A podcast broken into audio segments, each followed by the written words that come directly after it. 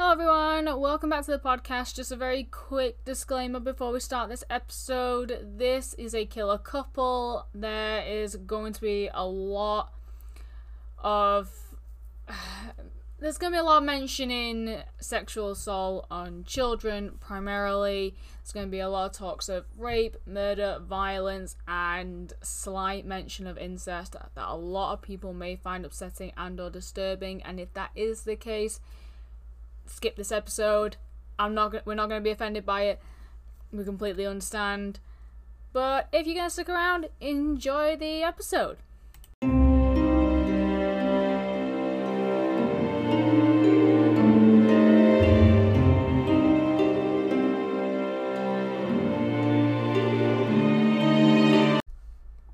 All right, let's get this going. Let's give out a call. Start this podcast episode. Hello? Uh, you good? Yeah, I'm here. Yeah. every- is everything fine? Yeah, I've got everything recorded. I'm just putting in my my headphones because I forgot to plug my headphones in. Come on, ravel you dickheads because I don't have my Bluetooth one charged. No. There we go.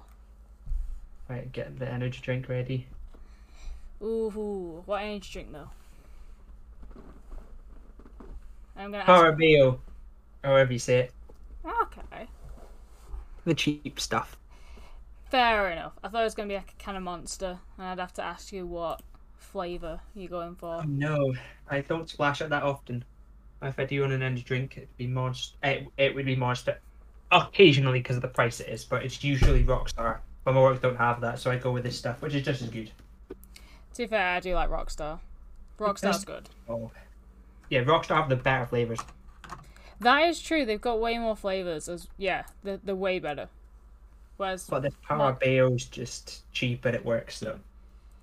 yeah, I get that. I get that. So I've already recorded the disclaimer because I felt like the disclaimer had to be at the very start, just because uh, this one's a bit disgusting. This this one's a bit disgusting, as if the other ones aren't disgusting. Everyone's disgusting. Yeah, but this one's like, well, this one's it's never going to be as bad as Andrei Chikatilo. Oh, It'll never I, be. why did I say oh? Sorry, I said oh as if like oh I wanted more. No, no, no, I didn't mean that. but it's still grim. yeah, but okay, he set the bar. He did set the bar. He set the bar a bit high. To be fair, I think I actually kind of know of one that we could cover another point, but like he is pretty fucking bad to the point of um they couldn't find the bodies and they just kind of had to go based off the evidence that they had and that was kind of like how they had to do it. Okay, because I guess that that's pretty bad if you can't find anything. But I'm assuming in this case they found. bodies. Yeah. This is a case that a lot of people get very angry at. Just based. Yes. Couple, couple. It's a killer couple, yeah. Ah, don't They- get your other partner involved. Yeah, yeah, it's not good. So they're called the Ken and Barbie killers. I mean, do they look anything or remotely like them? It's because they were kind of like blonde and for the '90s attractive in a way, but like when you look at pictures of them, you're like, like, you're like, eh, like it's kind of Oh. they're, they're very eh. Especially in hindsight of what they did, but like, yeah, I think that just because they were like blonde, slightly tanned, and fairly attractive What? in the '90s. Doesn't make sense. How could a blonde do something so complex as this? Don't understand. Probably dyed blonde. Probably. We don't hate blondes. Blondes are not dumb. Mm, no. I know Yeah. a few smart blondes. Do you? Yeah. Yeah, yeah. Shame, shame the one on the call right now isn't. We've also A natural. Natural before anyone asks. but we've also got the fact that these two are Canadian and you thought all Canadians were nice. Yeah, I think that's just a stereotype. I mean, it is a stereotype that they're very nice people, but it's because I've not known of anyone from Canada to do anything bad. Well, wasn't Chris Benoit Canadian? Yeah. Yeah. So obviously, apart from him, we just you explained to him that's like oh, and then these people. There's obviously a lot more horrible Canadian people out there. Just the majority stereotype is everyone's nice, but it seems people are breaking that stereotype pretty hard. Yeah, these two definitely did.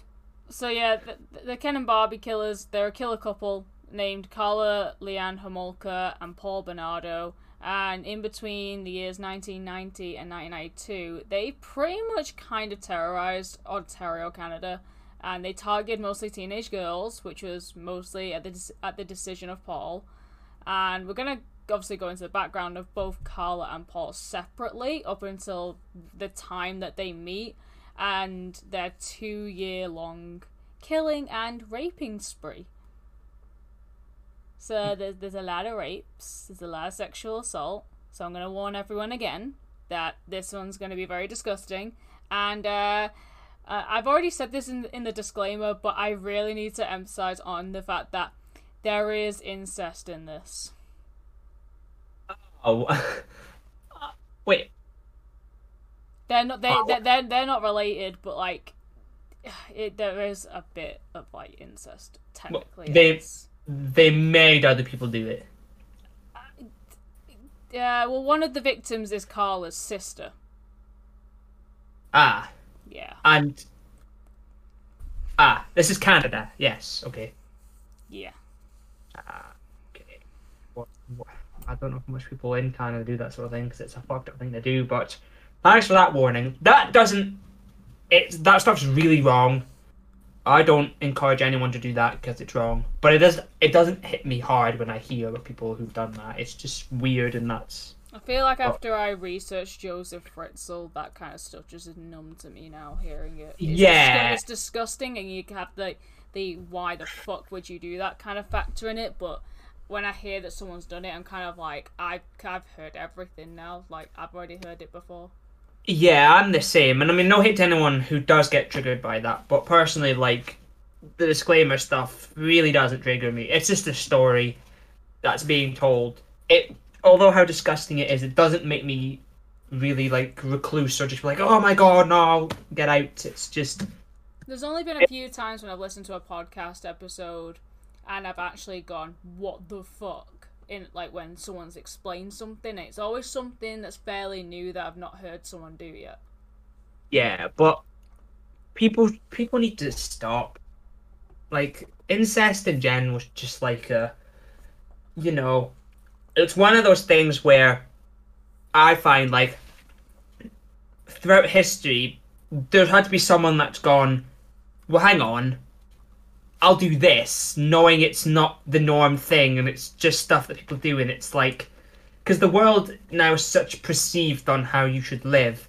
Obviously, at some point, people just say, well, this isn't normal, but I want to do it. And it's like, no, there's things that are normal for a reason. And not having sex with your family members and related to you, that's not normal. Yeah, exactly. At least, yeah, yeah. It, it's just fucking gross. Don't do it. It's illegal. Just don't fucking do it. I'm just shouting that now because if anyone has the, the idea of doing that, do not. Trust me, it doesn't go well for people because your child will be born with problems. Oh yeah. Trust me, I've seen it. I've seen videos of families where they've had that, and people have not been able to speak English, and they've been just making dog noises because they physically cannot speak. Yeah. So don't do it. We advise no. Promoting that heavily, please don't. Exactly. Just please don't do it. That is our uh, that was that is our daily uh, weekly True Crime Friday advice to you. Don't do this. Please. So we're gonna start with Karla because her childhood is a is a lot tamer to compared to Paul's. Paul's is Okay. a whirlwind of chaos and shit. So Karla Leanne Homolka was born on the 4th of May 1970 in Ontario, Canada. She was the eldest of Karel uh, of Karel and Dorothy Homolka's three daughters. Her sisters were Laurie and Tammy Homolka. So the family lived in St. Catharines, Ontario, Canada. Her father was a Czech immigrant and worked as a traveling salesman. He often got drunk and fought with her mother while Karla and her two younger sisters comforted each other during this. And one thing that we all need to acknowledge is I knew a lot for a lot of people, especially a lot of kids that were born in like the 1970s, a lot of their parents tend to have PTSD from the war and stuff like that, and just stuff like that in general. So it's very common to have an alcoholic parent, especially in serial killers. It is pretty much one of the things that can create a lot of their issues. So, Calm, so Karla was asthmatic and was in of hospital a lot as a child. Uh, during her childhood, she enjoyed drawing and expressed a massive love for animals, which is obviously the opposite of a serial killer because normally they kill animals. So she took up a part-time job when she was in school as at a pet shop. Uh, she was a very bright student and she was liked by most of her teachers. However, she was known to be bossy, according to a lot of her old school friends and a, a lot of people that she knew at that time. But and also, although she claimed to love animals, she did once throw a friend's pet hamster out of a window, which obviously killed it. So, don't, Damn. Yeah, don't don't be throwing hamsters out of windows. I just want to say, I actually know St. Catharines because I thought, oh, it's Canada, that's huge. I actually know about this place because there's some people who I know from. Oh, I, I, that, that's it. Sorry, Alexisonfire. Oh yeah. Alexisonfire? I've How have you say it? I've always said They're from St. fire. Catherine's. So they're oh, they're from St. Catharines. That's how I know it. And I think Matt Thiessen from Relient K was born in St. Catharines before he moved to Ohio. But I just thought I mentioned that because it's one of the places I know. And considering what they would have been, a, they would have been kids maybe or just. But I thought I mentioned it because out of any place in Canada, she had to be born St. Catharines, and I know. So Yeah. damn. And from what we know, none of those people have thrown hamsters out of windows. No, what? Oh, abuse to pets. Why anyone thinks that's like even a thing to do? It's just ridiculous.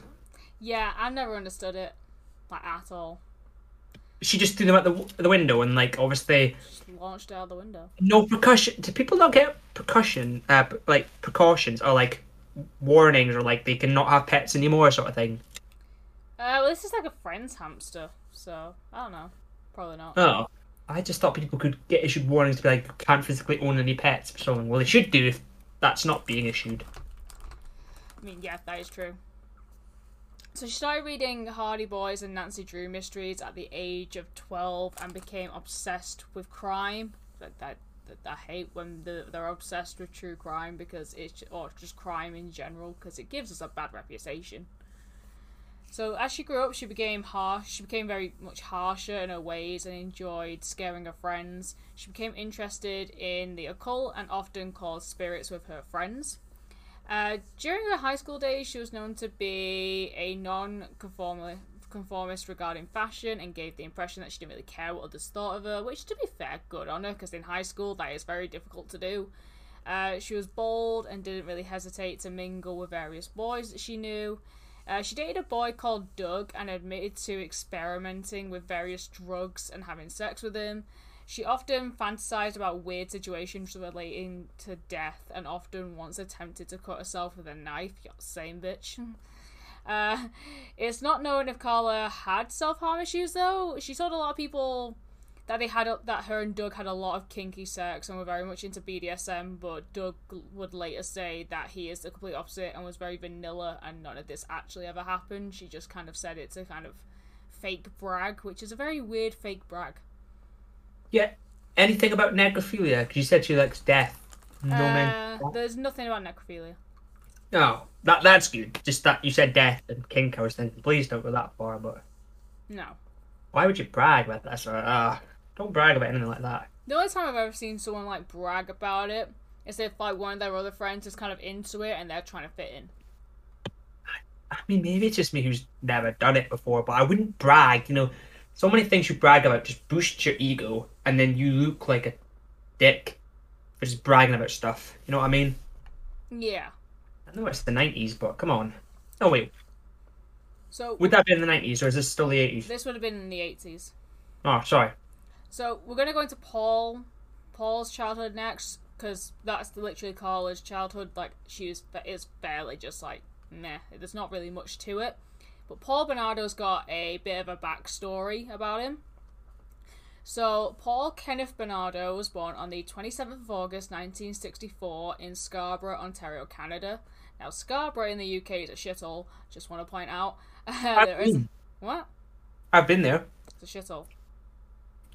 Well, that was years ago, and I can't really remember much, so I'll take your word for it. Yeah, it's a bit of a shithole. Uh, but I don't know what the Can- I don't know what the one in Canada's like. Maybe it's a lot nicer. You know, you'd hope, but like you, uh, it, it just has that name now. the name, the reputation. Yep. yep.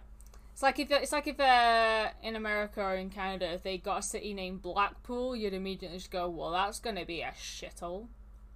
I mean, I went to Blackpool, and I think it's nice, the Blackpool Tower. But I, I get what you mean. You spend the entire day there, it's shit. Considering the more known, well, the more known one for us is in the UK, and I would presume around the world. But yeah, I, I, I'd assume that the other version elsewhere in the world would hope to redeem Yeah. itself. So yeah, Paul's childhood wasn't the best, and it was actually a bit traumatizing. His father Kenneth sexually abused his daughter, which Paul would have witnessed on many occasions. He also fondled a girl that was and was charged with child molestation in 1975. So he's like 11, which uh, when he gets when he gets in a lot of shit for this, he's about 11 years old when he gets in trouble for child molestation. Uh, Paul's mother was very depressed due to her husband's abuse and became very withdrawn from the family and actually just moved into the basement for, of their home in Scarborough and kind of just stayed there. In his book Lethal Marriage, Nick Pron describes a young Paul Bernardo as he was always happy, he was a young boy who smiled a lot, and he was so cute with his dumped good looks and sweet smile that many of the mothers just wanted to pinch him on the cheek whenever they saw him. He was the perfect child they all wanted polite, well mannered, doing well in school, so sweet in his Boy Scout uniform. Uh, beneath the charming looks, however, Paul had developed dark sexual fantasies which most likely came from his dad. He enjoyed humiliating women in public and beating every woman that he dated. When he was 16, his mother told him that he was conceived illegitimately during a affair that she had had, so the man he thought that was his father actually wasn't. Kenneth was aware of this though, and despite everything else that Kenneth did, the one decent thing that he did do in his life was the fact that he stepped up and raised Paul regardless of him not being his son and being fully aware of it. But Paul then hated his mother after he was told this and began abusing her just like his father was doing at the time. Though he, he he's he's a very nice person. I I don't. I just parents abusing kids. It's this. It's it's probably like a cycle. Well, it is a cycle yeah. because um. Oh, what, there's a bloody how the Offspring song um way down the line from their album Mixing on the Harm, but It has a line um. ah, um, hang on. Mm,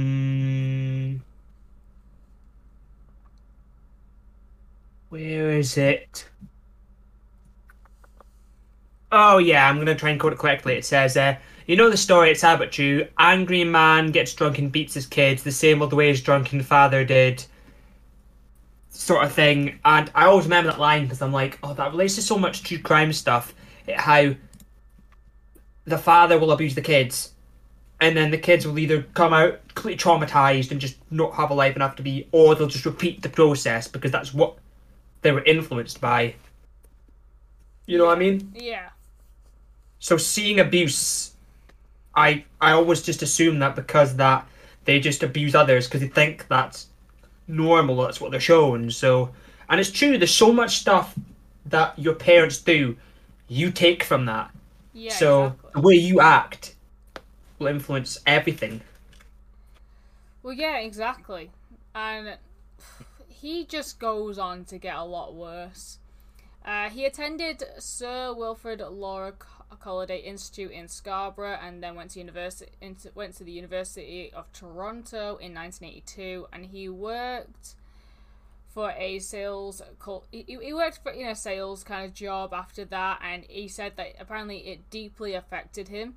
He bought the books, and he, he basically he basically managed to use. So what I'm trying to say is that Paul actually used his sales techniques as a way to eventually pick up women. Oh, Uh, so whenever he when he when he was working in these sales jobs, he basically came up with ways on how he can persuade women to come back with him because he became really good at his job. Uh, so now we're going to be going into uh, his many rape cases. Now there's so many that they have to, to kind of be shortened into bullet points, and he's not done any murders yet. So he committed multiple sexual assaults, which became very vicious. Uh, and this was in and around Scarborough. He attacked most of his victims after stalking them as they got off buses late at night. Always a bus. I don't know why, but bus stops are very much like a thing where a lot of crimes happen. Because I think most people are just waiting and vulnerable and they're not really paying attention to what's going on around them too much. I don't really know why, but they definitely that's the reason that they just always do. So, first one was on the fourth of May, nineteen eighty-seven. This was a this was the rape of a twenty-one-year-old woman in front of her parents' house after he followed her home. Next one's on the fourteenth of May, nineteen eighty-seven. The rape of a nineteen-year-old woman in the backyard of her parents' house. 17th of July 1987 was the attempted rape of a 15 year old girl. He broke into her house and entered her bedroom. He jumped on her back, put his hand around her mouth, threatened her with a knife, bruised the side of her face, and bit her ear. He fled when the victim's mother entered the room and screamed.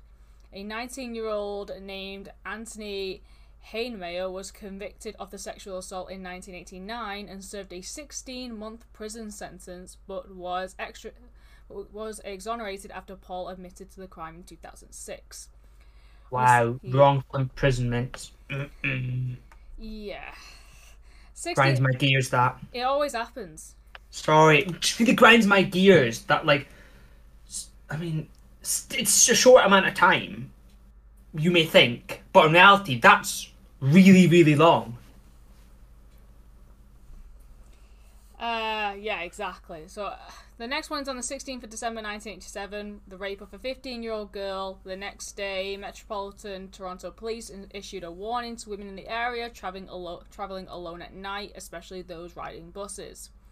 23rd December 1987, the rape of a 17 year old girl a knife he used to threaten his victims. At this point, he began to be known as the Scarborough Rapist. 18th of April 1988, he attacks a 17 year old girl.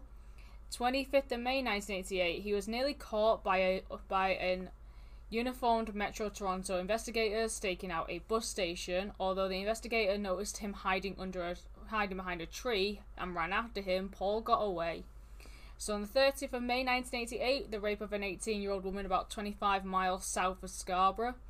14th of October 1988, attempted rape. His victim fought him off. He inflicted two stab wounds to her thigh and bum, which required 12 stitches. 16th of November 1988, rape of an 18 year old woman in the backyard of her parents' house. 17th of November 1988, Metro Police formed a task force to capture the rapist. 27th, 27th of December 1988 was another attempted rape with a neighbour chasing him off. 20th of June 1989, attempted rape. The woman fought him off. Her screams alerted the neighbours, and he ran away with scratches on his face. 15th of August 1988 was the rape of a 22 year old woman. 21st November 1989, rape of a 15 year old girl he saw in a bush shelter. 22nd of December 1989, rape of a 19 year old woman. 26th of May 1990, the rape of a 19 year old woman. His victim's recollection of her attacker enabled the police to create a computer composite portrait, which was released two days later by police and published in Toronto and other area newspapers. July 19, uh, July 1990, two months after the police received tips that Paul resembled the rapist, and he was interviewed by two police detectives. So, from around May to September 1990, police submitted more than 130 suspect samples for DNA testing. Police received two tips that the person they were seeking was Paul Bernardo. Uh, the first in June had been filed by a bank employee. The second was from Tina Smirnis, the wife of one of the three Smirnis brothers who were some of Paul's closest friends. They told detectives that Paul had been called in on one previous rape investigation, once in December 1987, but he had never been interviewed really. He constantly talked about his sex life to his friends and said that he liked rough sex, so they just were like, "Oh, you're clearly dodgy." Which doesn't oh. mean not people who like rough sex are not dodgy, by the way. I mean, I don't really. The term rough sex to me is a bit blurry, but yeah. I, I think I understand. But people could interpret it as like too r- rough or like really really rough, but you know, yeah. it's an indication to the fact if someone said to me they like this, I would have some caution as to how far they're taking it. You know what I mean? Yeah, I get what you mean. So they the police interviewed Paul on the 20th of November 1990 for about 35 minutes.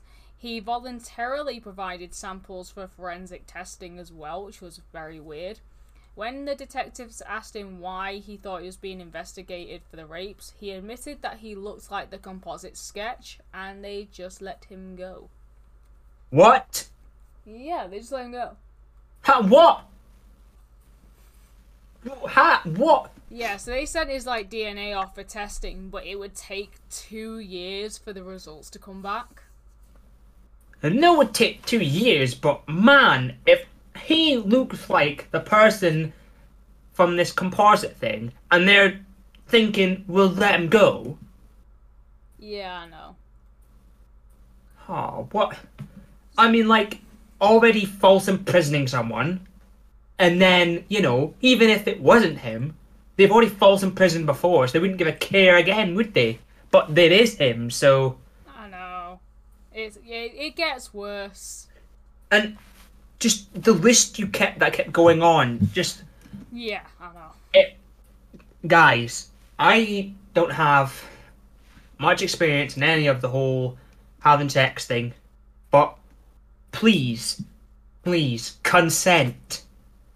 If somebody doesn't want to do something, don't force them, or don't put them in a situation that makes them feel uncomfortable. Please do not. And also, I want to point out to anyone out there, uh, if you have to constantly nag someone to have sex with them, even though they keep saying no and they just eventually give in, that's not consent, dude. That's still a no. That was a no from the start. You they you just pressured it. That's still rape. I'm just saying this because, not naming names, but I did see a post today about someone who bravely came out about this ex they used to have, and they were basically said this person's on dating apps now, watch people, and they explained their story about how this person abused them, you know, threatened them, this sort of thing, and came out about it now. So if anyone is suffering from this sort of stuff, don't be scared, speak up, but please, just grinds my gears and makes me so infuriated when people force other people to do stuff. Yeah. There's situations where if I'm with my mates and it might be okay, it's like, oh, go on, do that, or like, you know, or I dare you jump over that fence or something, and they're like, oh, no, I'm not gonna do it, oh, go on. You understand that, right? That's yeah. just telling my mates to jump over a fence. There's nothing harmful in that. I'm just, oh, I dare you go over there, I'll give you a pound if you do it, sort of thing. Yeah. Uh, I don't want to do it. That's fine. You can tell that's joking with lads, but like in a situation like this, or like with your significant other or someone, you're forcing yourselves on them or something. It's just a no. I just want to clarify that because I've been riled today by the, the, the, the, you know, the person coming out and the saying what this other person had done to them really got to me, and I just felt it inside that this this person, these people, do it, and then they walk away and they still live a life and try and go on as if like they've already got a stigma, but they just don't care and they just continue on. It's like no, you're a bad person, and you're not even realizing that. But even if you are, you're still taking on that idea of I'm a bad person. Don't give a fuck. I'll just continue on and still do it. No. Sorry, rant over. It's just disgusted me that this guy's done so many of these rapes and kept going with it. And the age range is ridiculous. And then the police let this man go. Oh yeah, uh, it gets progressively worse. So, in October 1987, Paul and Karla meet in a bar of a local hotel, which is just sad enough to say that. The fact that you met in a bar in a hotel is just weird.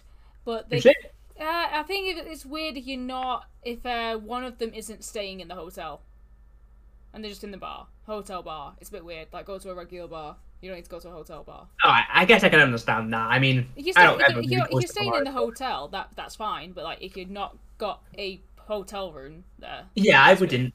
I wouldn't. I don't regularly go to bars at all. But like, if you're going somewhere, it's the, you know why go in like a, a hotel bar? You know, it's not a place you go. The, the the bar's there to facilitate the people at the hotel, but you can find love in all sorts of places. But Yeah, hotel bar is a bit weird if you're not staying there.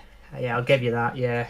yeah. So they claim it that they both claim that it was love at first sight, but realistically, it was lust at first sight because after two hours of meeting each other, they had both gone up to Paul's hotel room to have sex. Uh, now, Karla was 17 years old at the time, and he was 23. Which is a bit eh eh. I know, for, I know a lot of people in the UK. You're gonna pro. This is Canada, but, and I'm gonna tell you what the age of consent was, which is weird as fuck to me. But um, I know a lot of people in the UK will be like, but if that was in the UK, that'd be fine. It's like, right, I, I'm going to put my opinion on this. If you are a guy in your, in, if you're a guy that's 23 and you're wanting to have, and you're, and you're sexually attracted to someone that's 17, you're weird. You're a bit weird. What about the other way around? Same thing. A young male attracted to someone. Uh, yeah, like, I like it's obvious that like okay, so if you're like 17 and you're attracted to a 23 year old, like people that, that that happens, but the 23 year old should be the one in that position to be like, mate, I'm too old for you. No, Yeah, I just think it's like you're the adult here. it's already perceived bad, obviously, that males date young girls, but even the other way around, sometimes a male liking someone really older can be Yeah, it's still dodgy. just it's it's still dodgy. Don't don't anyone demean it like, oh, it's just a young lad and an older girl. It's not wrong. No, it's wrong both ways. It can be. So don't just think it's Yeah. So like So yeah, she was seventeen and he was twenty three. Um the and he proposed to her that year on the twenty fourth of December. Now, the age uh the age of consent in Ontario now is eighteen. But at the time the age of consent was fourteen. really Yeah. wow. It, I think like the age of consent around that time was actually a lot lower. I think this will explain a lot of the reasons why a bunch of the bloody rock stars in the seventies and eighties were doing half the shit they were doing. Oh, I can't remember her name, but there's that infamous person that slept with all the rock stars, and she was very young, and she just did it for like a. I can't remember her name, but if anyone knows, you'll know it by mentioning it. She had things with all the rock stars, but I think maybe back then they just had it that low because at that age they thought people would be more independent, that sort of thing, but now that's ridiculous at that age. You are not as smart as you think you are, or as mature as you are at 14. You know what I mean? No, hundred percent. You know, kids might think they are now in the UK, like, oh, I'm 14, yeah, I know everything. No, Trust me. No, no, no, no. You're gonna that's, be in your twenties and you're gonna be in your thirties and you're gonna regret that shit so bad. yeah, so 14, that's nuts. Like I, re- Obviously, now it's like, changed. I but- regret losing mine at seventeen. Like I regret that, and I'm like I'm 23 now. I regret that. Do you? Yeah, I feel like I should have waited a bit longer. I think it was a lot of like all my friends had, so I felt like I had to kind of thing. I was like, yeah. I'm a, I'm gonna be real. Like, I, I feel like sometimes I've been like, you know, uh, I've never, you know, oh, do I say this on the podcast? Oh, no, go on. You need to be open at sometimes. You know, being at this age and like never kissed a girl on the lips. Yeah. Sometimes I've been like to people like, oh, I've never kissed a girl on the lips. That's so lame. And some some people have been to me like, well, I wish I was in your position. And sometimes I think, well, yeah, that's true. I haven't been the most, you know, relationship deep person, but sometimes that's a benefit for some things if you're not as dived into something at a certain age. Because then, you know, some people now have obviously said, like, I regret doing this at this age, so lucky you for not doing all this stuff that I have. Yeah. So, Like, I guess it works. so what was even weirder is the fact that Karla's parents and family loved Paul. They thought that he was a very good looking guy, and they also think that Karla and Paul looked like the perfect couple. They loved how he took care of Karla and treated her like a princess and all this kind of stuff. So, which to be fair, like they they're not gonna know in that moment what's gonna happen. No. So, um, we're gonna go into the first victim now, which is Tammy Homolka. So, in 1990, Paul was spending large amounts of time with Karla's family. He was engaged to Karla and very quickly developed an obsession with her younger sister, 15 year old Tammy Homolka. He hadn't told them that he'd lost his job as an accountant that he had at the time, and instead he was smuggling cigarettes across the nearby US Canadian border to make money. He had become obsessed with Tammy. He was constantly peeping into a window to try and catch her getting undressed, and he'd go into her room to masturbate while she slept. Oh, no. No. No. Yeah. Did she not see him peeping in? Uh no. I think he was I think I think he's had experience in trying on not getting caught at this point. Oh, that's that's well weird, right? Think, Yeah. just think of that though. Like, imagine right now. I miss maybe creepy to say, but like right now, now, I don't know. Someone could be out behind the window behind me, looking in, watching me right now. But I don't know. If someone's doing And I that feel to me, for her. if That those times where he was just peeping. Like, if someone's doing that to me right now, then they are skilled as fuck because it would be very difficult to do that mine. But it's so weird, Yeah. you know, that she's had no idea. But it's so just even looking in and watching someone's very weird. It's I know it's just such a tame thing, but it's still weird to just watch someone through the window.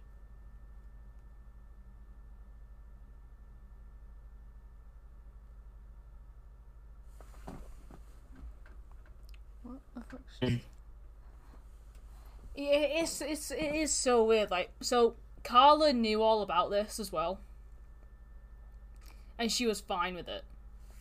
What? What? Yeah, yeah, she was fine with it. She actually agreed to help Paul get whatever he wanted. And at this point in time, he had already told her that he was a Scarborough rapist, and she said that she found this fact about him cool. Cool? Yeah, she kind of Nothing about that's cool. Yeah, I know. That I don't understand. Like, sh- surely when people make a relationship, you see things and go, "Yeah, you did that. I didn't like that. No, no, no, no." Yeah, yeah, you know, you think that. She was actually fully up to helping him with his obsession that he had with her sister. Uh, Karla helped him by breaking the blinds in her sister's window to allow him to have better access at watching her. Uh, which is really fucked up. In July, uh, Paul took Tammy across the border to get beer for a party, and while they were there, Paul later told Karla that they got drunk and began making out, so he got her very, very drunk, and this is why that happened. Uh, according to his testimony at his trial on the 14th of July 1990, it's my brother's birthday. Uh, Karla laced spaghetti sauce with crushed Valium that she had stolen from her from the animal clinic that she worked at. She served dinner to her sister, who soon lost consciousness. Uh, Paul began to rape Tammy while Karla watched. Wait, she watched. What? She watched. Uh, over the summer, uh, Paul supply- supplied Tammy and her friends with gifts, food, and sodas that had a film and a few white flecks on the top of the cans, according to her friends. Uh, six months before, six months before before their 1991 wedding, on the anniversary of them getting engaged, Karla Homolka stole a load of medication, of which was called uh, halothane from the clinic. On the 23rd December 1990, Karla and Paul administered sleeping pills to Tammy in a rum and eggnog cocktail, which sounds disgusting. After Tammy was unconscious, Karla and Paul undressed her, and Karla applied a uh, halothane salt, uh, soaked cloth to her sister's nose and mouth. This resulted in her having massive acid burns to her face, which they would later claim was carpet burns. Uh, Karla wanted to give Tammy's virginity to Paul for Christmas, as according to Karla, Paul was apparently disappointed that Karla was not, but that he was not Karla's first, so he wanted Tammy's virginity, and she was like, "Yeah, okay." Whoa, whoa, whoa, whoa, whoa, whoa! Let's just dissect what I've just heard, right? Okay. Sorry.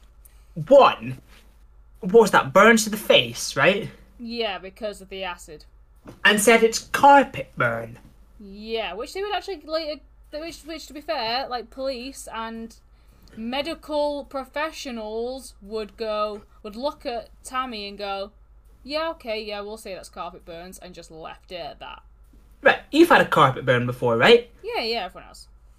If I had a carpet burn on my face, I would have had to have face planted a carpet and, like, physically, my face would have had to have gone along the carpet, right? Yeah. To get the burn on my face. Uh huh. So, how have they looked at that and gone, yep, that's a carpet burn, and not thought, how did you do that? Carpet burn on my bum, yeah, I've slipped down and I've grazed along my stairs, but the face? Yeah. How? Yeah, uh, there was like a whole thing. Basically, they did it as like a way. So basically, uh, they said that they were like moving her to a to like help. The, it's it's part of like how the how the whole thing carries on. So basically, um, everyone that was in the house that night were upstairs asleep. So Karla's parents were upstairs asleep, and so were was her other sister, and those three just stayed up drinking this eggnog rum cocktail, and Karla and Paul videotaped themselves raping Tammy, and yes, uh, the videotape showed Paul raping Tammy, but also showed Paul and Karla swapping places and Karla raping her own sister. I'm assuming with a dildo. I have no idea. Possibly, I, I, I, I've not seen the tape. I don't want to. I mean, I wouldn't want you to watch the tape, but come on. Oh, ah, oh, I'm saying what and everything all the time. My mind just can't take it. Wh- why you let what? Yeah. I wouldn't like. Uh, like here's here's the sort of level, right? My like best mates, you know, even when they threw me a surprise party once, it was on my 18th or whatnot, and they said, "Oh, we wanted to let your parents know," so one, I think they or had to just message them on social media to speak about this, and even then, I was like, "Whoa, excuse me?" Like, yeah, we just had to, and I'm like, "Okay," but inside me, I'm thinking, ah, no, just even a simple text to my parents is enough to be like, no, no, no, no, no. But the fact that this person's willingly going to the husband going, you want to do this to my sister? Okay. Whole levels of just, wow, what? Uh, yeah. So obviously, Tammy began to throw up, uh, and they tr- so she was like obviously clearly it must have been laying her back because they she ended up choking on her own vomit. Uh, they, Oh no. they tried to revive her because I don't think so. They, they didn't uh, they didn't intend on killing her. Uh, so they called nine one one, but they but they, obviously they couldn't revive her. Uh, so they while they while they were calling nine before they called nine one one, they had to hide the evidence. So they dressed Tammy back up. They moved her into the basement bedroom, which is how they say that they kind of when they were moving her. That's why they, that's what they say. Um, the burns came from. So a few hours later, Tammy was pronounced dead at they say at St. Catharines General Hospital without having regained consciousness at all. So despite their Karla and Paul's very weird behavior, they were like so like their behavior was like they were vacuuming and washing laundry in the middle of the night, and despite the chemical burn on Tammy's face, the Niagara Regional Coroner and the Homolka family accepted the pair's ver- accepted Paul and Karla's like version of events. The official cause of Tammy's death was accidental choking on her own vomit after consumption of alcohol. Afterwards, to show that Karla was never was never really sorry for what she did, and that she was a willing participant in all of this, there are videotapes of her wearing Tammy's clothing and pretending to be her to seduce Paul after she had killed her sister. There is also a video of them in their basement playing with each other whilst talking in a sexual kind of tone about how Karla loved doing what she did to Tammy. So she was not sorry at all. Oh my god, is everyone brain dead? Took took their version of what happens fine. What what did you say vacuuming Yeah, in the middle of the night? Yeah, and doing laundry. Who the hell whoa, who vacuums in the middle of the night? The fuck? Someone- Come on! Someone who's just murdered someone, that's who. No, but like, I'm not being funny. I don't like to say anyone's stupid, but if I if someone said to me, "What are you doing last night?" Uh, and then I said to them, "Oh yeah, I was vacuuming in the middle of the night," they'd be like, "Why are you doing it in the middle of the night?" Yeah, Like- exactly. It's it's, it's basic stuff. There's no set rules on when you should do stuff, but like middle of the night, you automatically think everyone's asleep. So why you're vacuuming? But these videos, I assume, you could find on the internet. I but I wouldn't advise to look into that. They're probably kept away. And whoever had to view this evidence in the court trials, I feel sorry if you having to see any of that. Yeah, I feel really. I, I'd hate that job. So, Horrible. The next victim is a girl called Leslie Mahaffy. So, in the early morning of the 15th of June 1991, Paul took a detour through Burlington, which is halfway between Toronto and St. Catharines, to steal license plates. He found Leslie, who was 14 years old at the time. So, like I said earlier, there's all these victims are very young, so you need to be aware of this. So Leslie had missed her curfew after she attended a funeral of one of her friends. So because now this is uh, I know for the love of God her parents are regretting every step they just took and every decision that they fucking went to to get to this. But um so because she because she missed her curfew, this wasn't the first time she'd missed her curfew. So her parents decided to lock her out of the house as a way to teach her a lesson. So she went to her friends' houses to see if she could stay there, and they all said no. So I bet they're fucking biting their ass about this now. Uh, Paul approached her and told her that he was looking to break into her neighbor's house. Now she didn't really give a shit, and she just asked him for six. She was like, "All right, yeah, you got any six? And he was like, "Okay, yeah, you come to my car. Um, my, my cigarettes are in there, so I can give you them there." And when they got to the car, he blindfolded her, forced her into the car, and drove her to Port Dalhousie, where he informed Karla that they had a new playmate, and that is the word he used to describe her. Uh, again, they both videotaped themselves sexually abusing her, all while listening to Bob Marley and David Bowie. Now, he would have good music taste if this was the case, but I call bullshit. And the reason why I call bullshit is Naturally, like most serial killers, Paul Bernardo is a bit of a cringy fucker, and Paul was also a wannabe rapper. So there are people who believe that he was getting her to listen to his mixtape. Ah, no. Which wouldn't be a shock, because apparently he constantly played his own mixtapes out loud all the time. You know, as a musician, this is absolutely hilarious. Just, just because it's such a meme now for any musician to go, "Yo, here's this song. Go listen to it. I made this. What do you think?" Or here's my mixtape. Yo, it's fire. Yo, it's so good. Like, here's this new song that my band made. Like, we're gonna blow up because this song sounds so good. Like, my vocals on this track are, are amazing, and like the guitar work, I did it in like one take. So that's like so cool, you know. But if you don't like it, it's fine because we just build up on our haters, you know. It, uh, we're better than you anyway. We're gonna be like the next big span like ACDC was, but we're gonna be bigger. You know what I mean? Sorry, I've gone on a whole meme thing, but that's what it's like. Yeah, yeah. People are just like that, so I can imagine him being something like that in the car. Like, 100%. oh, this is good, and then the person has to be like, or the girl, so I would be like, yeah, it's it, it's okay. I, I I like it. It's it's no no. Give me your best opinion on it. No, go go harsh on it, man. You know what I mean? Yeah. Ah. that is definitely what it was like. So the next bit's a bit graphic, so skip. 30 seconds ahead if you if just a bit of warning. So on the tape, Paul said, and quote, You're doing a good job, Leslie, a damn good job.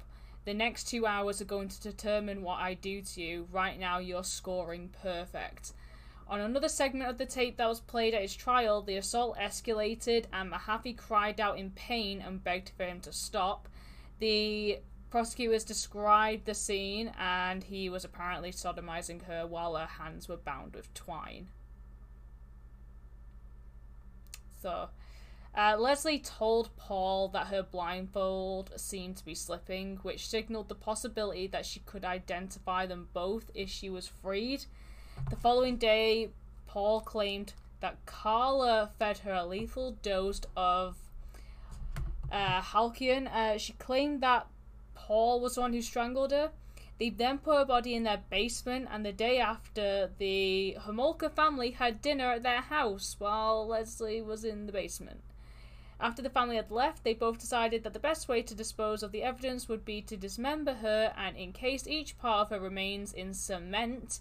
Paul bought a dozen bags of cement at the hardware store the following day, and he kept all the receipts, which is obviously going to be very damaging at his trial because he's a fucking idiot. Uh, he used his grandfather's circular saw to dismember her, and Paul and Karla made a number of trips to dump the cement blocks in Lake Gibson, which was 18 kilometers south, kilometers south of Port Dalhousie. At, the, at least one of the blocks weighed 90 kilograms and was beyond their ability to sink. It lay near the shore where it was found by Michael Duchette and his son Michael Jr. while they were on a fishing trip on the 29th of June 1991.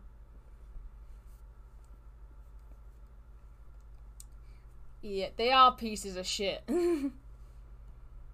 also, um, sorry, but I was like in my head.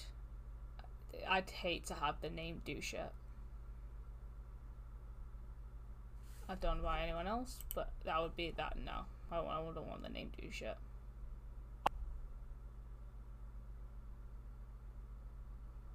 Hello. What has happened? Da, da, da, da, da.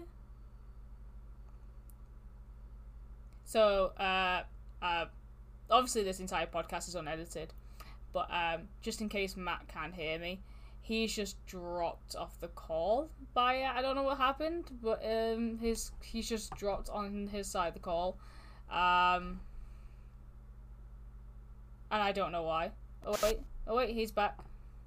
Yeah, sorry, what happened there? Yeah, you kind of just dropped. Oh, I do apologize for that. Is it gonna hit? You can hear the Discord noise. In I couldn't hear the Discord noise. He just kind of dropped, and I just had to check on Discord. I was like, oh, he's not there. Oh, wow. So I'm just gonna talk Just- bullshit for the next like. can you just reiterate what you said? Because all I said was if they didn't pick it up was just his way of words is very, very creepy. The whole scoring points thing, I know. perfect. Just those are not stuff no one says to anyone. You know what I mean? Yeah, like no one says that. But what did you say after that? Sorry, I've disconnected, guys. The Oh, uh, internet had a hoo ha, and Discord was like opening and closing. So uh, I just said that I'd hate to have the, the name douche yet. it's already got douche in it. I know, So- but I know, but like you know, in the UK, if you walk around with the name douchette, someone's gonna you're not you're not gonna live that down. Oh no. Like you're, you're like imagine imagine having the name dude. Imagine if someone like during in Call of Duty lobbies found out your name was douchette. You'd be fucked. Uh, trust me, I have a last name that people made fun of. I know what it's like. As soon as people get to an age where they can think about ways of insulting others, if you have a name like that, you are straight. And people don't just like make the joke and go, haha, that's funny. Forget about it. Oh no, this stuff continues on for a long time. I still get it now. Yeah, it's not fun. So yes, So I gonna- hate that too. Yeah, so we're going to be going into the final victim. I'm fairly sure. Actually, so this this is the final known victim. There are other additional crimes that might be linked to them, uh, which we'll go into. But the final known victim is Kristen French. So during the after school hours of the 16th of April 1992, Paul and Karla drove through St. Catharines and they were potentially look and they were lit- on they were potentially but they were definitely looking for victims and they were doing this on purpose. So they were getting to the point where they didn't care anymore and they were like no we're av- we're actively doing this now. So although uh, schools were still was although the schools are finished and everything at this point in time and everyone was on the making their way home the streets were quite empty and as they passed Holy Cross Secondary School, a Catholic high school, which was the Catholic high school in the city's north end, they spotted 15-year-old Kristen French walking by to go home. They pulled into a parking lot nearby Grace uh, Churchland. Uh, Homolka got out the car with a map in her hand and pretended that she needed help because that is just the method that they all fucking do when it's in killer couples. They pulled into a parking. So they. So sorry. They were, they're in this parking lot, and Kristen's like looking at the map with Karla. And when she's doing this, Paul attacks her from behind and took out a knife, forced her to get into the front seat of the car. Uh, from the back seat, Karla uh, subdued her by pulling her hair. Now this is in, this is like possibly if we're going talking about the end of the school day, we're talking about probably half three in the afternoon. Uh, Kristen's took the same route home every single day, which normally used to take about 15 minutes for her to get home from school, and then she'd go out and like take care of the dog, give it a walk and stuff like that. So when it reached the point where she wasn't home after about 15 minutes, her parents knew something was wrong because this wasn't like her at all, and they went to the police like straight away. Like they were not messing around. Uh, within 24 hours, the Niagara Regional Police Service assembled a team and started searching for Kristen by started searching for Kristen by going down her usual route. They found several witnesses who had seen the abduction from different locations, and her shoe was found at the parking lot where she was taken. And they then realized how serious the missing persons case now was because they were like, oh, this isn't a teenage runaway. This is actually someone who's been kidnapped. So, over the Easter weekend, Paul and Karla again videotaped themselves torturing, raping, and sodomizing Kristen, uh, forcing her to drink large amounts of alcohol and sub- uh, submit to Paul. At his trial, Crown Prosecutor uh, Ray uh, Houlahan said that Paul always intended to kill her because she was never blindfolded and would have been easily would have could have easily identified them if she was let go. So they had no intention at all of letting her go. Uh, the following day, Paul and Karla murdered Kristen before going to Karla's family's house for Easter for Easter dinner because they're such cunts. Uh, Karla testified at her trial that Paul strangled Kristen for seven minutes while she watched. Paul said that Karla beat Kristen with a rubber mallet because she tried to escape, and Kristen was strangled with a noose around her neck, which was secured to a hope chest. Karla then went to casually fix her own hair while this happened because she's piece of shit and she thinks about herself too much. Uh, Kristen's nude body was discovered on the 30th of April 1992 in a ditch in Burlington, about 45 minutes from St. Catharines and a short distance from the cemetery where Leslie Mahaffy is buried. She had been washed and her hair was cut off, although this was thought that her hair was removed as a trophy. Karla testified that it was to just help her not be as identifiable. The yeah, that the, the fact that they were like intending on doing all this, like it was planned as well, clearly. Yeah, planned, and then they're just continuing doing normal ish activities, seeing family after doing it Yeah. with like just the straight away like the the the, the meal afterwards, just like so sudden, like really is fucked up. If they just do it, that's it, done. Continue to something normal, no worrying about it of what they've just done. Just that's it done. Worries away, joy, whatever's the way to do. Well, yeah, exactly. Um, so, in addition to the confirmed murders of Tammy, Leslie, and Kristen, uh, suspicions remain about other possible victims or intended victims of Paul and or Karla. So, shortly after Tammy's funeral, her parents went out of town, and Laurie visited, and Laurie, which is Karla's other sister, visited her grandparents and left the house completely empty. This was probably just to try and just get away from the house where you know uh, Tammy died in, so, which makes a lot of sense. Over the weekend of the 12th of January 1991, according to author Stephen Williams, Paul abducted a girl, took her to the house, and raped her while Karla watched. Afterwards, he dropped her off on a deserted road near Lake Gibson. She is only known as the January Girl, and the only evidence of this was the videotapes where Karla and Paul are talking about it to please each other. And also, this video, and also, there was a videotape of the rape actually happening, but you couldn't really see her face, so you can't really know who it was, and that's why she's just referred to as the January Girl. On the 28th of July 1991, Paul stalks a woman named Sydney Kirshen, who was 21, after he saw her while driving home from work. On the 9th of August 1991, he resumed stalking her. This time she took action, stopping at her boyfriend's house just before Bernardo got to her. After spotting him, her boyfriend chased after him and took note of his license plate. The couple reported this to the police, and the police visited his house, but didn't go inside or knocked on the or knock on the door. They kind of just parked outside the house, looked at it, then fucked off. Oh, that's so. Yeah. On the 30th of November 1991, 14 year old Terri Anderson vanished about three blocks from the parking lot where Kristen French would have been uh, was abducted, and she never returned. Terri was a grade was a was a ninth grade student at Lakeport Secondary School, which was next door to Kristen School, uh, Kristen School. Uh, Terri Anderson and Kristen disappeared just two kilometers away from each other. In April 1991, NRP said, uh, so the police force said they had no evidence to suggest a link, but in May 1992, Terri Anderson's body was found in the river of Port at Port uh, Dalhousie, which I'm gonna guess they definitely did that one because it seems way too similar.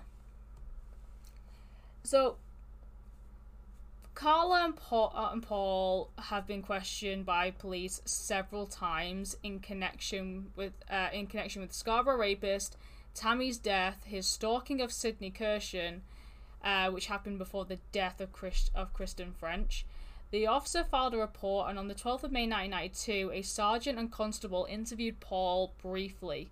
The, office, the officers decided that he was an unlikely suspect, although he admitted to having que- been questioned in connection to the Scarborough rapist cases. So, which is a red flag.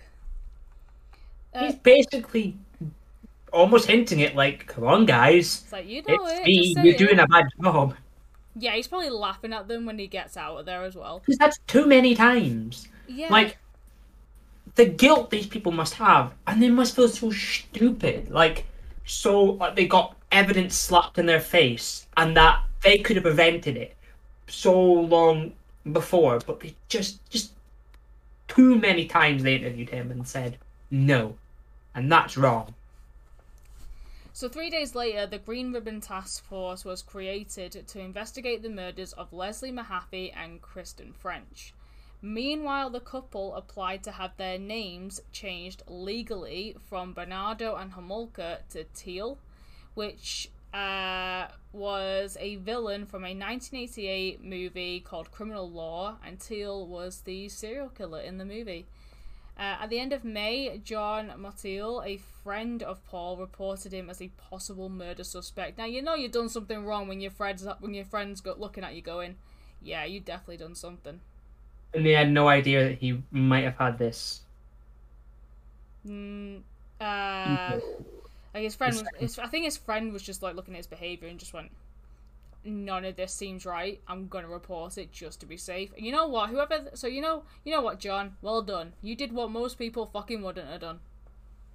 Yeah, it, it's very tough to like report like even a family member or one of your friends to something this horrible because you wouldn't think of having to ever do that. You know, Yeah. you'd never do that. You you'd hate it yourself if you had to like report Yeah, your boyfriend or something or report anyone. You know, or report me or I report you, which would never happen. FYI, because we're not effed up. So she No. wouldn't report me. I wouldn't have to report her for anything. But say in some logical case, if it did, where I'd have to sit here and go, "Wow, I'm actually gonna have to report Lauren for this." I could, I couldn't even believe it myself if I had to. But you know, if he thought that there was something wrong, he did the right thing and he took a big leap. Well, yeah, exactly. So, in December 1992, the Centre of Forensic Sciences finally began testing DNA samples provided by Paul three years earlier. So, they, not only um, have they not got the results back yet, but it's because they actually never submitted the DNA samples in the first place. Which, uh, that, that, that, that's fucking stupid. Lazy. Uh, yeah. On the 27th, on the 12th, the 27th of, of December 1992, Paul beat Karla so badly with a flashlight on her limbs and face, claiming that she had been in an in a automobile accident. The severely bruised Karla returned to work on the 4th of January 1993. Her co-workers called her called her parents, and her parents then tried to convince her to leave Paul. She got taken to the hospital and gave a statement about the abuse, and Paul was arrested but then was later released. Years after the sample had been submitted, Toronto police were informed that Paul Bernardo's DNA matched the Scarborough rapist's DNA and immediately placed him under 24 hour surveillance. So, the Metro Toronto Sexual Assault Squad investigators in- interviewed Karla on the 9th of February 1993. Despite hearing their suspicions about Paul, Car- uh, Karla uh, uh, focused on his abuse of her other than anything else. Later that night, she told her aunt and uncle that Paul was the Scarborough rapist, that she and Paul were involved in the rape and murder of Mahaffy and French, and that the rapes were recorded on videotape. The police force reopened its investigation of Tammy Homolka's death because of this. Two days later, Karla met with Niagara Falls lawyer George Walker, who sought legal immunity from Crown Prosecutor Hu- uh, in exchange for her cooperation. She was placed. She was also placed under 24-hour surveillance. So at this point, the case has only just started, and Karla has already kind of agreed to immunity, which uh, is not good What is immunity exactly? she uh, will be protected basically from so she could possibly be protected from a life sentence or a death sentence so those two sentences would not apply if she cooperated and told them everything Wow. Okay. so the couple's name change was approved on the 13th of February 1993. Uh, Karla still goes by the last name Teale, which means that she is definitely not sorry because she's going by a fictional serial killer's last name. I, I, I just think the whole thing of changing names. Do you have? Do they? Have, don't you have to like give a reason, or do they just not ask you and you just? I have no idea to be honest. Because like if they were asked why, it'd be very interesting to hear what they had to say of why they wanted to change their last name.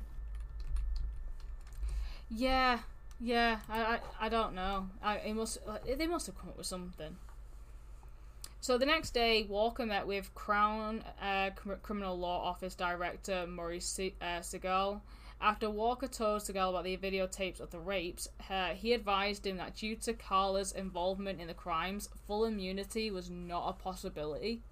So she would still face prison time, basically. On the 17th of February, Metro Assault, Sexual Assault Squad and Green Ribbon Task Force detectives arrested Paul Bernardo on several charges and obtained a search warrant. Because his link to the murders was weak, the warrant was limited, so no, evidence, no evidence which was not expected and documented in the warrant could be removed from the house. And all videotapes found, found by police had to be viewed in the house. And Jesus fucking Christ, I'd hate to be those police officers in that situation. Uh, damage had to be kept to a minimum. Police could not tear down walls looking for videotapes. The search of the house, including updated warrant- warrants, lasted 71 days, and the only tape found by police had a brief segment of Karla performing oral sex on a Jane Doe. On the on, Jane Doe. Yeah, so she, the, the it, Jane Doe means that they cannot be identified. They don't know who the person is. Oh, is that just like a yeah, Jane Doe means that they can't. Name. Yeah, Jane Doe means that they can't identify them. Oh. oh, okay. On the 5th of May, Walker was informed that the government was offering Karla a plea bargain. The plea bargain was that she would have to accept, accept 12 years in prison, which she had one week to accept. If she declined, the government would charge her with two counts of first degree murder, one count of second degree murder, and other crimes. Walker accepted the offer, and Karla later agreed to it as well. Uh, on the 14th of May, Karla's plea bargain was finalised, and she began giving statements to police investigators. She told the police that Bernardo uh, boasted that he had raped as many as 30 women, twi- which was twice as many as the police had suspected. And she called him the happy rapist, which is so eerie. There's nothing happy about that at all. No. Uh, so, Paul was tried for the murders of French and Mahaffy in 1995, and his trial included detailed testimony from Karla and videotapes of the rapes. Paul testified that the deaths were accidental, later claiming that his wife was the actual killer. On the 1st of September 1995, Paul was convicted of a number of offences, including two first degree murders and two aggravated sexual assaults, and sentenced to life in prison without parole for at least 25 years. He was put down he was he was labeled as a dangerous offender making him unlikely to ever be released in the plea bargain however for karla which was a 12 year sentence for manslaughter Karla testified against Bernardo in his murder trial, and the plea bargain was criticised by many people, which I'm not surprised, since uh, Paul's first defense lawyer, Ken Murray, withheld videotapes for 17 months. So he was basically, he found, uh, Paul told him about the tapes in confidence, and he was terrified, basically. Uh, and he just had these videotapes in like with him for ages, and he was just he didn't know what to do. But they were considered crucial evidence, which they were, and prosecutors said that they would never have agreed to a plea bargain if they had seen the tapes. Uh, Murray was later acquitted of obstruction of justice and faced a discipline- disciplinary hearing by the Law Society of Upper Canada. Although Paul was kept in the segregation unit at Kingston Penitentiary for his own safety, he was attacked and harassed, you know, the usual shit. He was punched in the face by another inmate when he was in the shower in 1996. In June 1999, five, five convicts tried to storm his segregation range, and a riot squad used gas to kind of get rid of them, which I'm not fucking surprised. Yep. Uh, the Toronto Star reported on the 21st of February 2006 that Paul admittedly sexually uh, assaulting. Uh, he admitted to sexually assaulting at least 10 other women in attacks not previously attributed to him. Most of most of these were in 1986, a year before what the police called the reign of terror by the Scarborough rapist. Authorities suspected Bernardo in other crimes, including a string of rapes in New York and also the drowning of Terri Anderson in St. Catharines and in Amherst. But he was never acknowledged for his involvement in any of these. They just kind of like suspected that he might have had something to do with them, which I think he did. Yeah. Yeah, he's definitely done them. Uh, Paul's lawyer, Anthony G. Bryant, reportedly forwarded the information to legal authorities in November 2005. In 2006, uh, Paul gave a prison interview suggesting that he had reformed and would make a good parole candidate. Get fucked, you fucking weirdo. No, You no, no, no. Like, no, you wouldn't. He became eligible to petition a jury to al- be allowed to apply for early parole in 2008 under the faint hope clause since he committed multiple murders before 1997 criminal which was like it's a whole thing i don't know why uh, so in, he didn't get parole because obviously he wouldn't in 2015 he became eligible again uh, for parole in Toronto.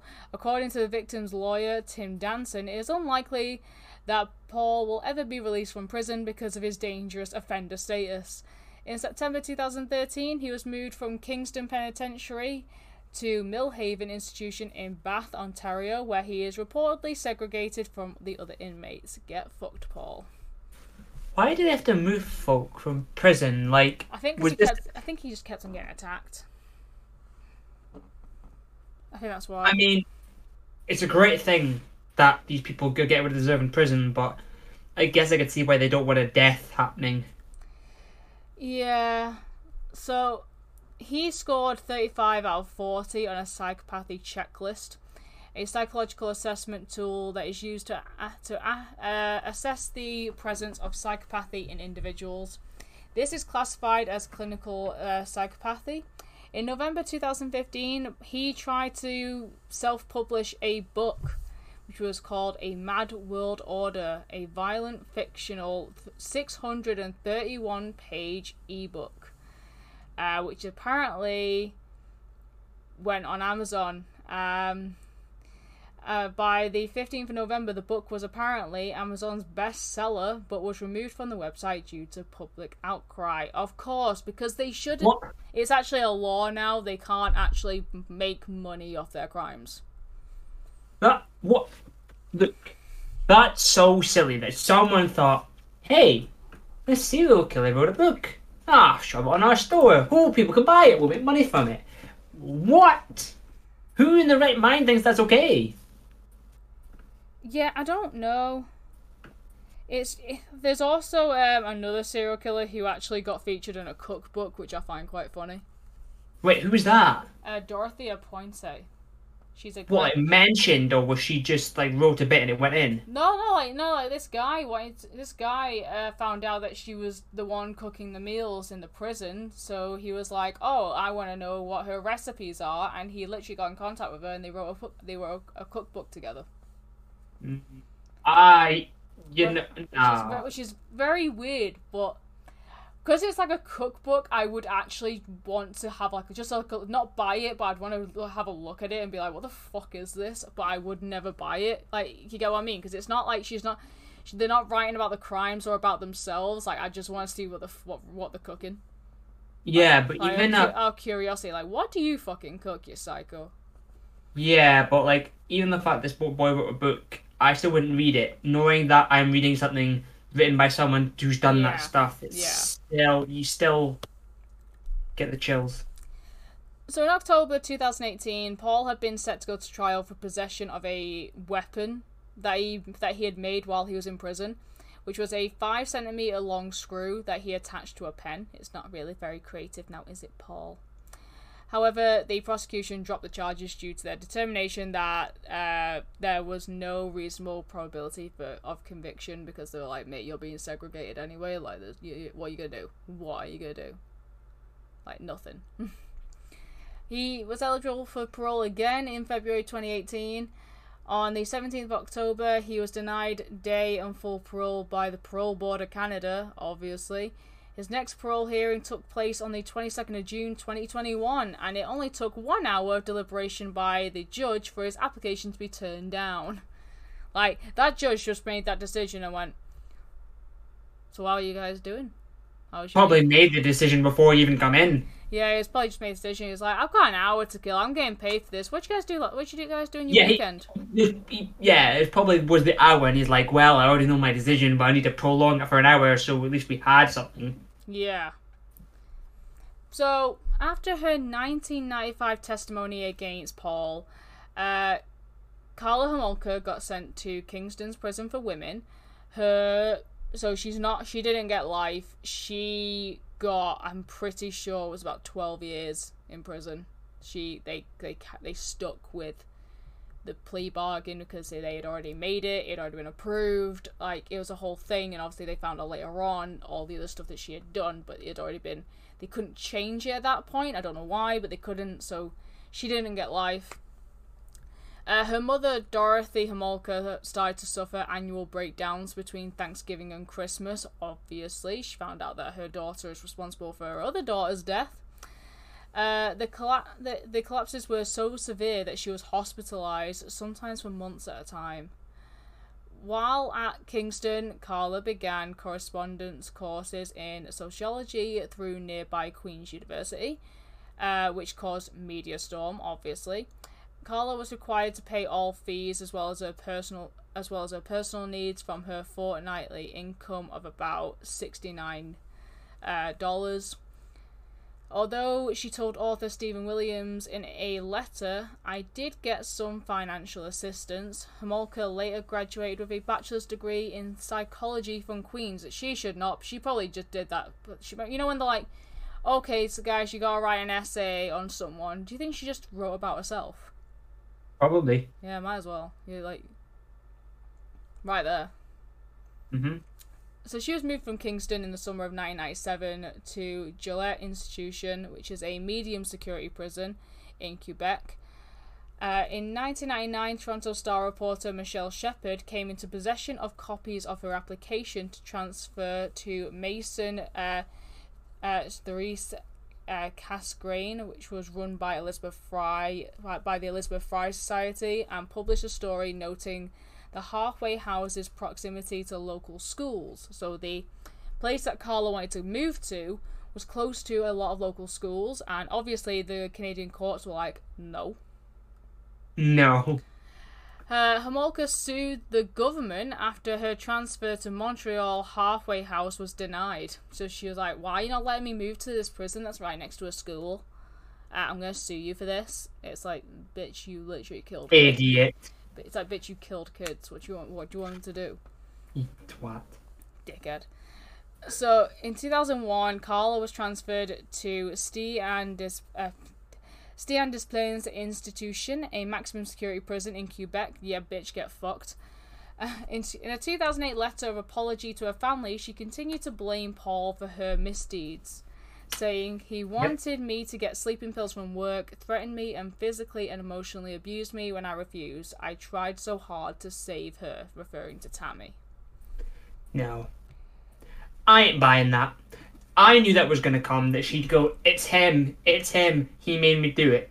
If you can't physically see that someone is using you and is making you for worse, you need to, and that you need to get out, something's wrong. So, this next part's annoying. During Karla's release hearing, uh, it was said that the 35 year old did not represent a threat to society. Various hearings over the years have left a mixture of opinions. If she posed any kind of danger, said Dr. Hubert uh, Van uh, who was a forensic psychologist for correctional services in Canada, it lay in the obvious but not like unlikely possibility of her linking up with other sexual with another sexual sadist like Bernardo. He said she is very attached to this world of sexual psychopaths. It's not for nothing that she did what she did with Paul, with Paul. He told the National Post after reviewing her file. A scheduled newspaper interview with Karla was like cut off by her lawyer. Like she was not allowed to have a newspaper interview. So while other inmates might apply for parole at first opportunity, Karla said that she didn't want to do so because she felt like she was going to because uh, she was deemed a risk to reoffend. She denied statutory release two thirds of the way through her sentence. So when they were like, "Do you want to apply for parole?" she was like, "No, don't think I'm ready yet." It's like, okay, okay. So they explained that what had got her to what, what exempted uh, Karla from her parole restrictions meant to ease an offender's inter, in, uh, integration, integration into mainstream society. In 2004, the Canadian Broadcasting Corporation noted that the National Parole Board has ruled that Karla Homolka must stay in prison for her full sentence, warning that she remains a risk to commit another violent crime. Don't release her then at all. Yes. I, I just don't. Uh, the the board.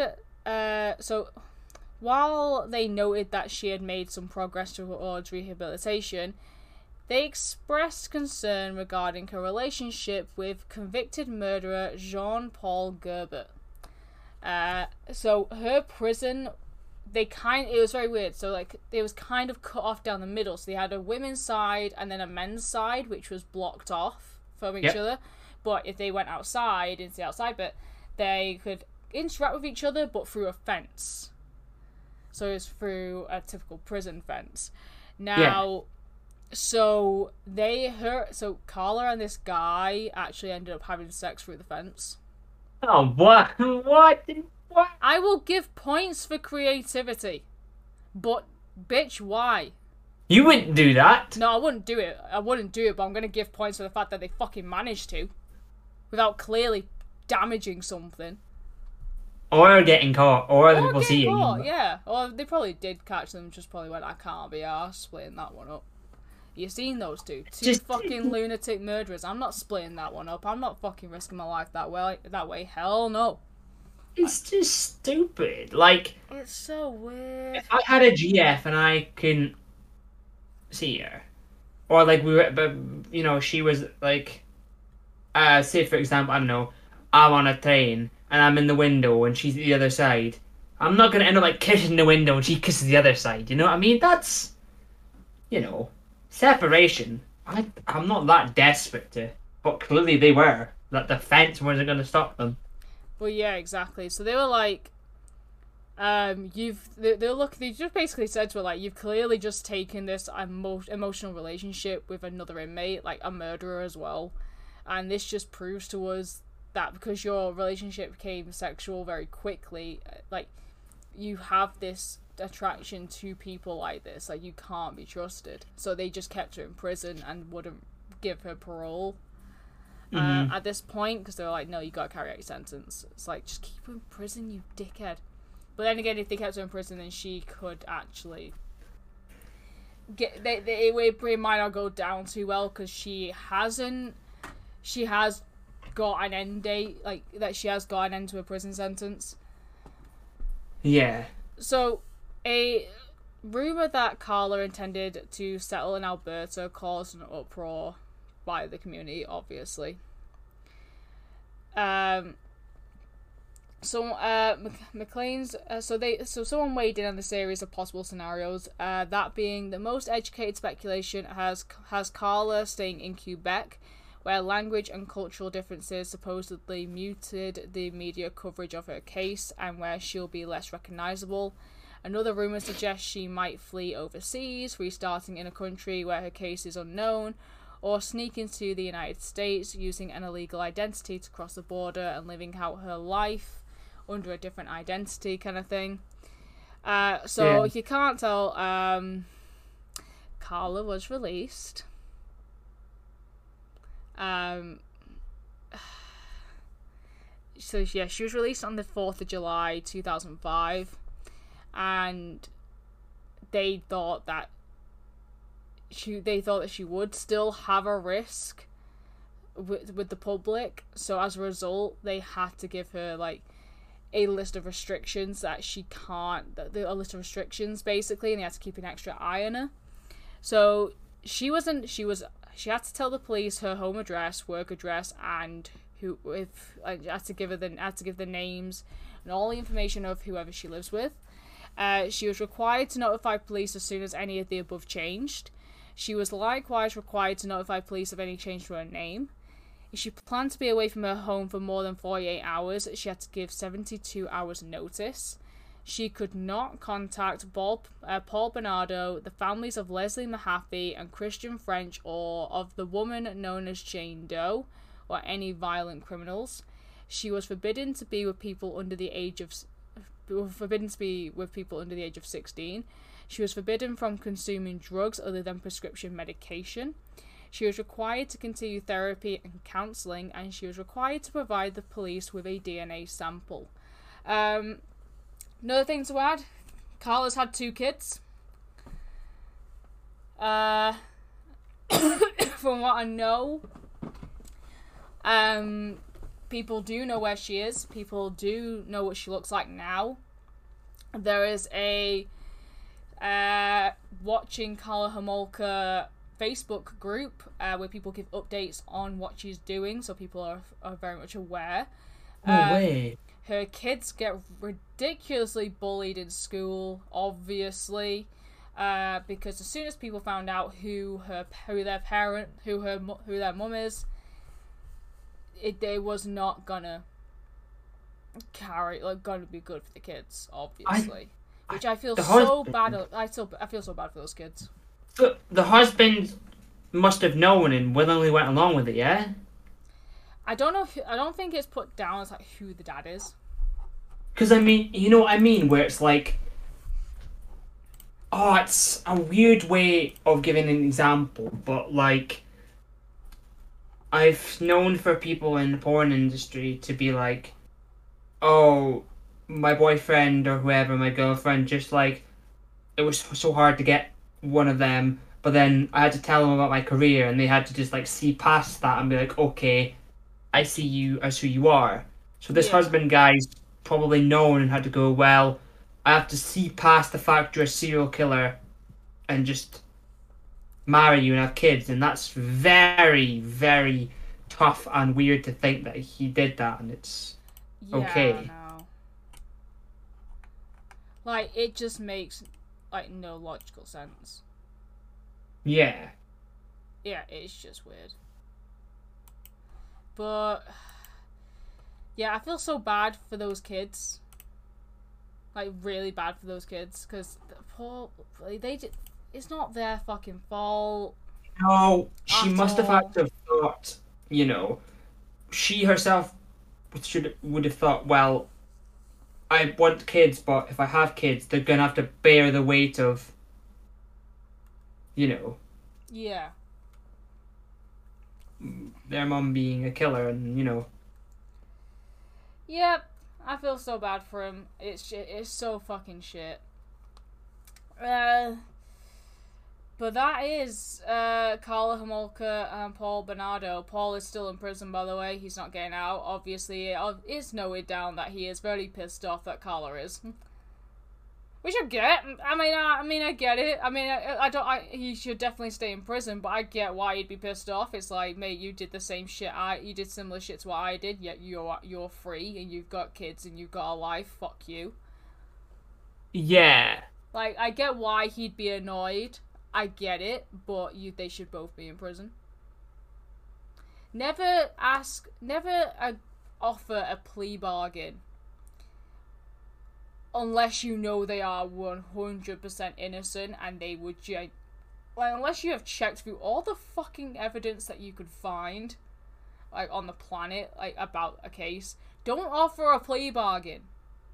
Like if it's one of those where like say if someone unfortunately was in that situation where they were abused and they were too scared to escape that life of that person or just something under very shitty circumstances and it was obvious and it was very much full evidence that that was the case yes plea bargain maybe but don't do it when like you've got zero evidence yet Cause, Yeah. it's like that bitch is out now like What? what Oh my. what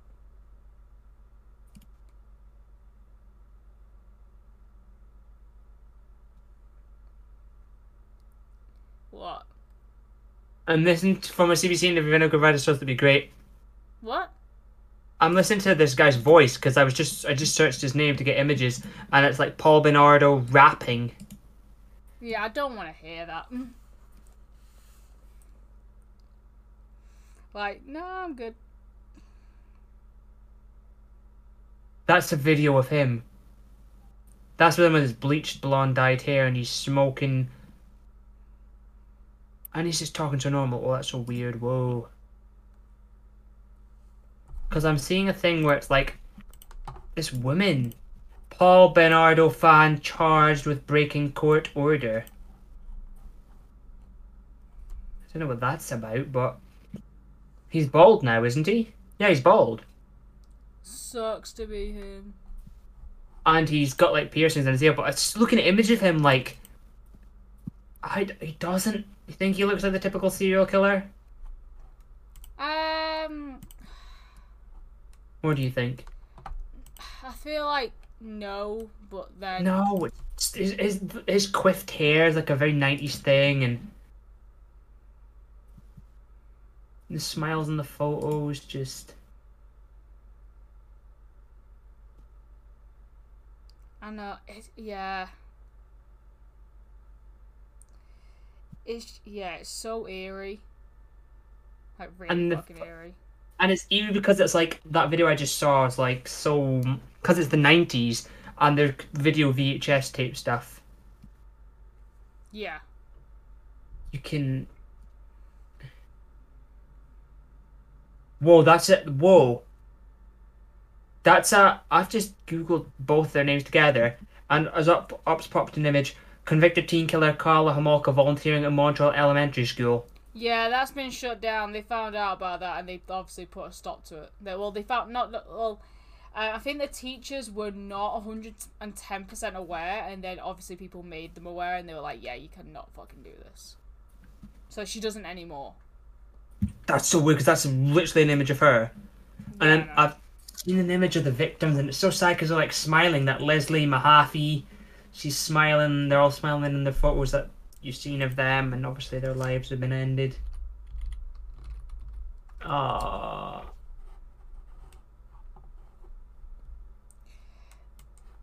hang on.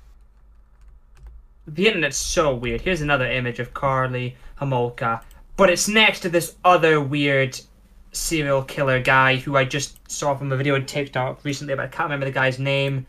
It's the boy who, who like did all the animal abuse, and then he ended up like luring this foreign student and killed them, and may have been cannibalism, and then flew to Europe and hit someone in Berlin.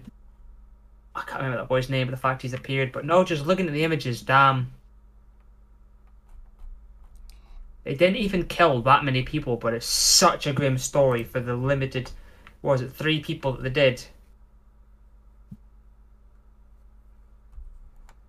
Yeah. So now, I, I'm just, I'm kind of like weirdly scared at the fact there's a fa- you said there's an actual Facebook page to updating about where she is. Um, I think so. Um, that's why I've heard on other podcasts. I've not gone looking for it because I can't be fucked with that. I mean, if you look at it now, oh, just googling her name, yeah, there is images of her and about. There's one. There's there's loads of images of her at that school. Yeah, I would not That's- be happy at all about any of that. Because I always find it tough because a lot of times you don't get.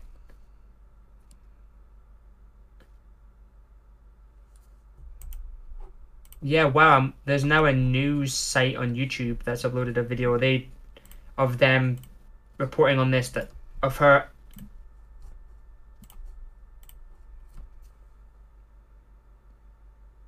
What? Yeah, that's bad. I'm gonna watch this in a bit, but I've just watched the start bit, and the guy explained that she volunteered at the school, was in the school, and on a field trip, and he's like, why? And some police guy went or something to ask why they didn't do a background check. Like, dude, you've let a serial killer in a school. What? Yeah, yeah, I would have like took my. If I had kids, I'd take them out of that school like so fucking quick. So her name has been legally changed now, of course, it's, right? It's or Karla Teale. ah, She kept the last name Teale. yeah, and she's not had like a protection thing on her. No. Uh, they keep an eye on her. The police do, from what I know of. They definitely do keep tabs on her. But other than that, there is not really anything else. Yeah, look, there's videos of her that's her outside. But like she's looking round as if she knows she's being watched, but like Yeah, I think she knows that people obviously watch all the time. that that must be her two kids. Yeah. One's got a line with Brawley, but the fact that guys like kind of talking, I was like, no, you can't. Like, just this person's out in the open talking to what?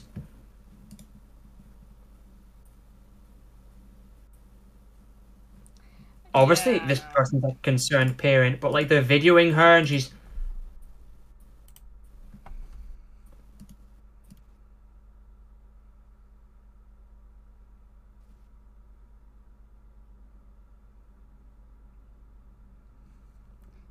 know it's so eerie. It's it's so good. If anyone else wants to like look up that case a lot more, there is loads of podcasts that I would highly recommend, such as the All Killer No Filler podcast. There is Serial Killers by by Parcast.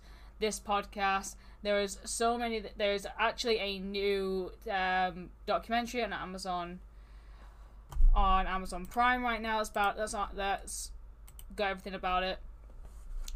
Um, but yeah, that is basically yeah. yeah.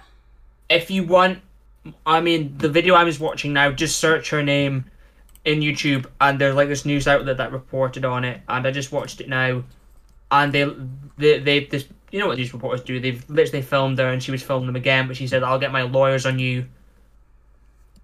But she's like, I don't know who you are, but I, if you're really into it, watch this video now because they've filmed her getting away in her car and everything, and the fact she's out in the public doing all this stuff now is very scary. But Yeah, and Damn. also, and also right, this is this and, and also the fact that um, so her mum forgave her for it. Now, oh no! the no, reason her so the reason on why it is put down that her mum forgave her for it is because she didn't want to lose another daughter. fuck. So she she was having so many breakdowns. She apparently she just did not want to lose another daughter, and I feel so bad for her mum because this must have absolutely psychologically fucked everything for her. Mm, Yeah, that's that's bad. But hey, she's out free doing her own thing, got kids. It's very surreal just to be able to watch videos of this person out and about and see videos of them and scary. Very scary. Very hmm. scary indeed. But this this is this has been a very interesting case just because of the fact that she's free and that it was two people doing it and that they just did it in a very weird and the incest took it to a level of whoa you know and having kids now it's like compared to like the Chikatilo and the other one this one's like two people I know. did it together but now th- one of them's free living a li- like a life that's what a normal person would do have kids they go to school but they had a terrible past and it's so sickening I know. I know. But yeah, that is the Ken and Barbie Killers. I don't know who we're gonna do. I don't know which one we're gonna do next week. Um, but yeah, uh, But it is if anyone is watching the Twitch streams, it is disappearance week. Um, so it's it's a bit lighter. It's a bit lighter, but I'd say it gives you it's more eerie and it's very much like mysterious. So if you Yes. are interested in that, pop by for those streams which are on Fridays. Uh, and if I'm not going to be there, then I'll always let people know because this week, because it's Tuesday right now, it's like it's fifteenth of March, and the Twitch streams are normally uh, this week's on the is on the eighteenth, obviously 'cause it's Friday. But I am getting a tattoo on Friday, so let's see how this goes. Yes. I'm getting my che- I'm getting my entire chest tattooed. So Mm-hmm. this is gonna be fun. It's gonna be Yeah, it should be it's gonna- good. it's gonna be painful, but I'm ready. I had to literally take cash out today for this tattoo, and I swear to God that cash machine just want just being so loud it wanted to let people know that I'm withdrawing a fair amount of money. So that that cash machine was trying to get me robbed. I'm convinced.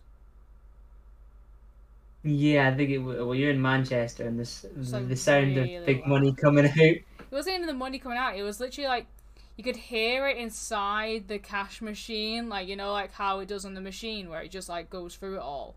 Yeah. He was making that noise, and I was there like, "Can you not? Can you shut the fuck up?" Yeah. Uh, yeah, it wasn't. It was being really annoying. I was like, "You are, a you. I hate this thing. I hate this thing so bad." Yeah. But yeah, that is the end of this podcast episode, and we'll see you guys next week for another True Crime Friday. I have been Lauren, and that, and he has been Matt, and we will see you guys next week. And thank you, Matt, for joining me again. No problemo. And we'll see you guys next week. Bye. Bye.